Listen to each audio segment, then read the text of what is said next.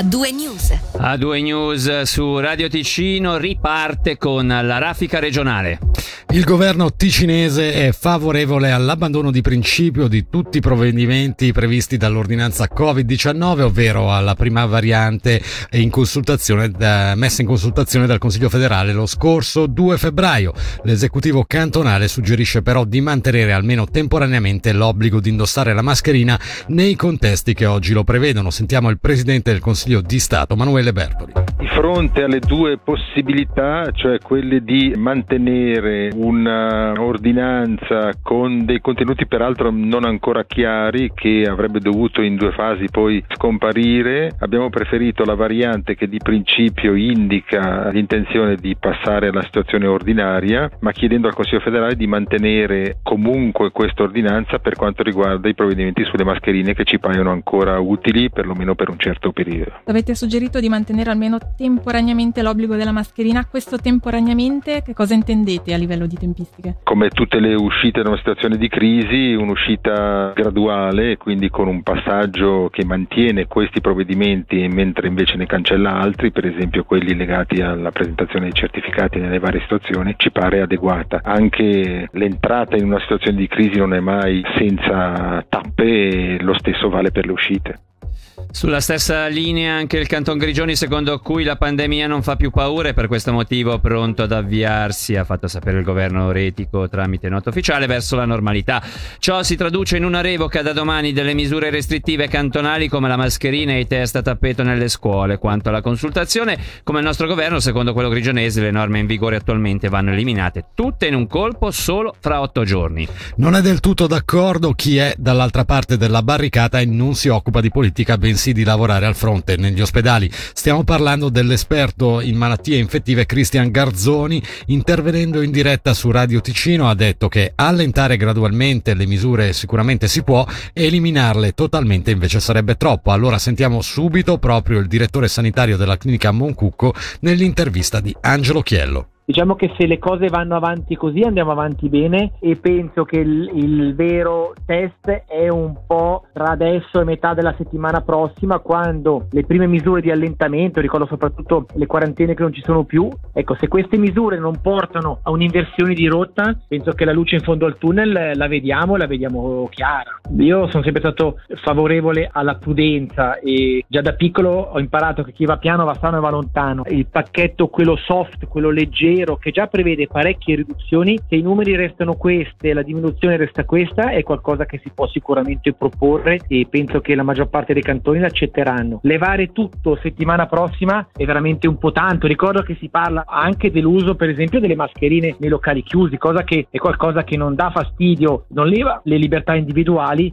eppure estremamente efficace nel ridurre la circolazione del virus. Prenderei il pacchetto più leggero di riduzioni e poi, strada facendo, se le cose continuano a confermarsi in ordine, a poi abolire man mano.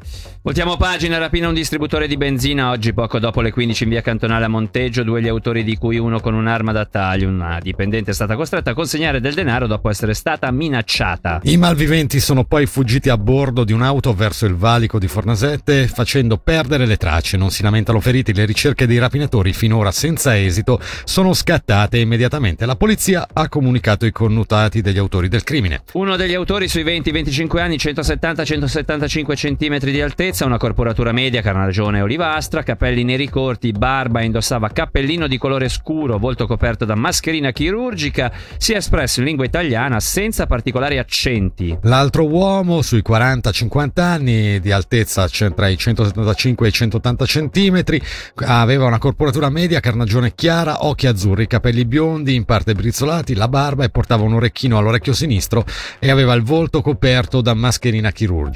Si è espresso in lingua italiana senza particolari accenti. Eventuali testimoni che hanno notato movimenti sospetti nelle vicinanze del distributore sono pregati di contattare la polizia cantonale allo 0848 25 55 55. Veniamo all'incendio sul Monte Gambarogno. L'obiettivo è spegnere ogni focolaio entro venerdì a mezzogiorno, è quanto hanno comunicato i pompieri di Bellinzona. Oggi le operazioni sono proseguite senza intoppi, con un'ulteriore porzione di area bonificata con successo anche dove c'erano ancora punti caldi. Un controllo più approfondito con telecamere specifiche sarà possibile grazie ai droni che si alzeranno in volo nella notte. La strategia della fase di spegnimento e bonifica definita dalla direzione dell'intervento si sta rivelando efficace e sarà riconfermata fino a venerdì, giorno in cui, come detto, l'obiettivo è di terminare la fase di spegnimento bonifica con una trentina di pompieri di montagna attivi provenienti da tutto il cantone, supportati da 2 elicotteri. L'attualità regionale di A2 News su Radio Ticino torna subito dopo i Creedence Clearwater Revival con il classico Fortunate Son.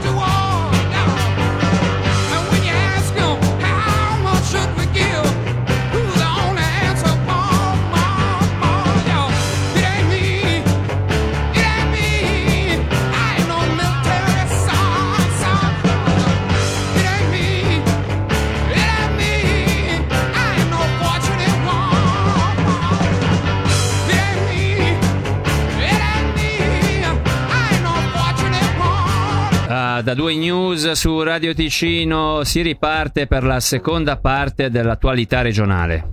E andiamo subito sull'autostrada A2, dove nel pomeriggio tra Biasca e la Galleria della Biaschina è avvenuto un incidente tra un'automobile e un camion che ha causato il ferimento di 4 persone e il blocco della strada. La dinamica dei fatti è al vaglio della polizia. Sul posto è intervenuta la Lega con un elicottero.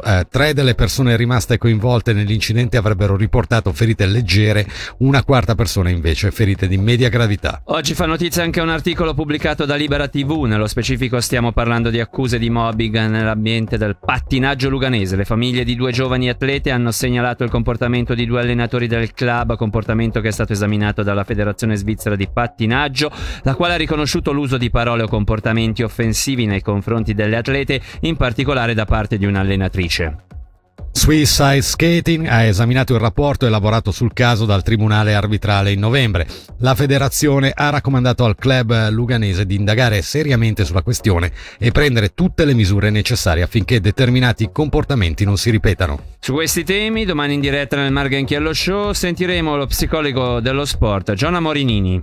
Cambiamo argomento: anticipare la data del carnevale per evitare la concorrenza del Rabadan, raddoppiare proponendo 2 serate al posto di quella attualmente prevista, con il desiderio di organizzare quanto prima anche un corteo. E quanto vorrebbero gli organizzatori della Stranociada Carnevale Storico di Locarno, che anche quest'anno ha dovuto cancellare la tradizionale forma dell'evento, che però proporrà la classica risottata. Quest'ultima, hanno comunicato gli organizzatori di Locarnaval, slitterà dal 27 febbraio ad aprile. Sentiamo il presidente del comitato d'organizzazione, Lorenzo Manfredi. È un progetto su cui stiamo lavorando da un anno, che è quello di rivedere la formula della Stranociada. Organizzare una sola serata per chi organizza è un peso enorme, perché abbiamo tantissimo lavoro per un effetto per il carnevale, ma anche per le finanze, che è molto limitato. Negli anni il numero di partecipanti è sceso e dall'altra parte i costi sono aumentati. Il motivo per cui è diminuito il numero di partecipanti è legato al fatto che Rabadan, che è sempre stato in concomitanza alla Stranociada, ha furbamente introdotto l'abbonamento da diversi anni. Pago una somma importante per andare 5 giorni a fare festa per l'inzona, lo voglio ammortizzare. Quindi le soluzioni sono le seguenti: uno, portare da una sera a due sere il carnevale, e secondo, cambiare la data. Non possiamo più fare un carnevale a Locarno in concomitanza col carnevale di Bellinzona del Rabadan, e le date sono in anticipo.